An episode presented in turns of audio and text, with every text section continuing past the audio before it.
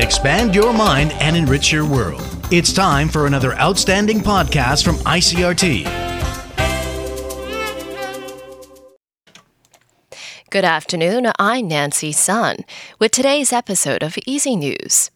The TAIEX opened down 41 points this morning from yesterday's close at 17,744 on turnover of 4.1 billion NT.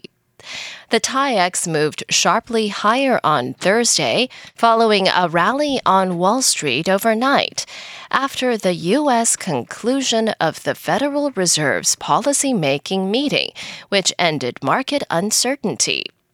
The bellwether electronics sector led the broader market higher as Taiwan semiconductor manufacturing stock returned to its prior ex dividend level on the ex dividend date.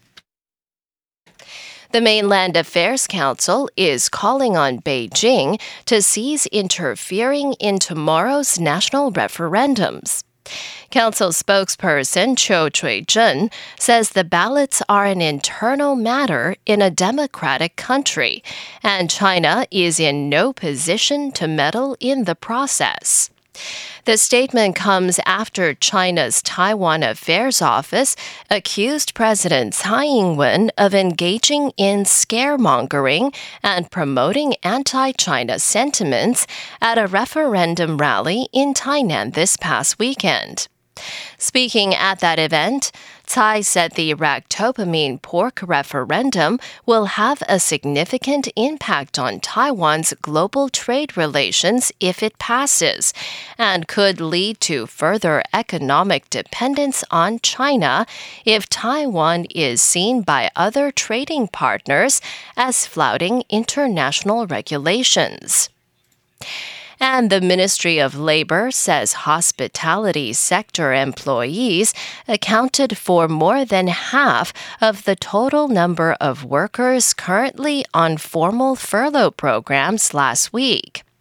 Figures show that around 12,000 of a total of 19,134 workers in formal furlough programs were employed in the sector.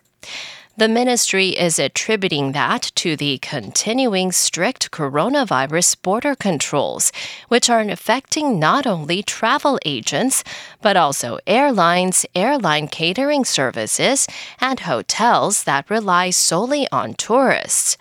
The number of companies with furlough programs in place also increased by 79 over a one week period to stand at 2,455.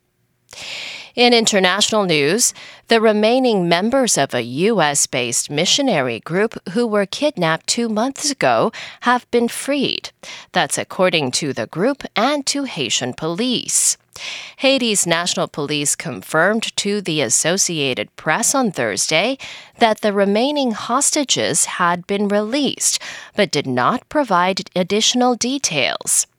The missionaries were kidnapped by the 400 Mawozo gang on October 16th. There are five children in the group of 16 U.S. citizens and one Canadian, including an eight month old child. Their Haitian driver also was abducted. UN Secretary General Antonio Guterres is exhorting the world to make concrete progress within days towards a goal of vaccinating 40% of the global population against COVID 19 before the year ends.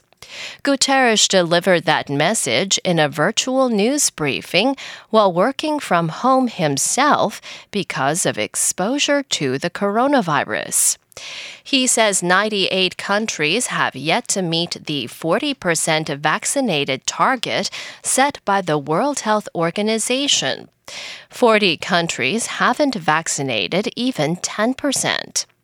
Guterres went into isolation last week after coming into contact with someone who tested positive for the virus.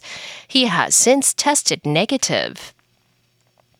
And Facebook is notifying nearly 50,000 users in more than 100 countries that they may have been targets of hacking attempts by surveillance companies.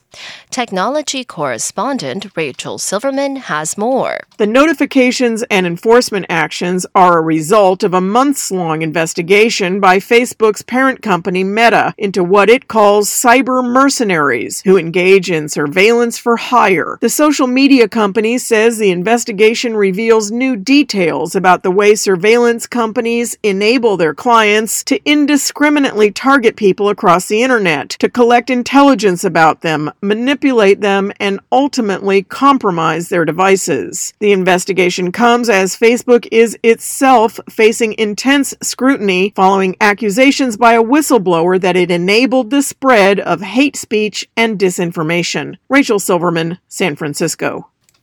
And that was the ICRT news. Check in again next week for our simplified version of the news, uploaded every day in the afternoon. Enjoy the rest of your day. I'm Nancy Sun. Hey there. I hope you've enjoyed today's episode.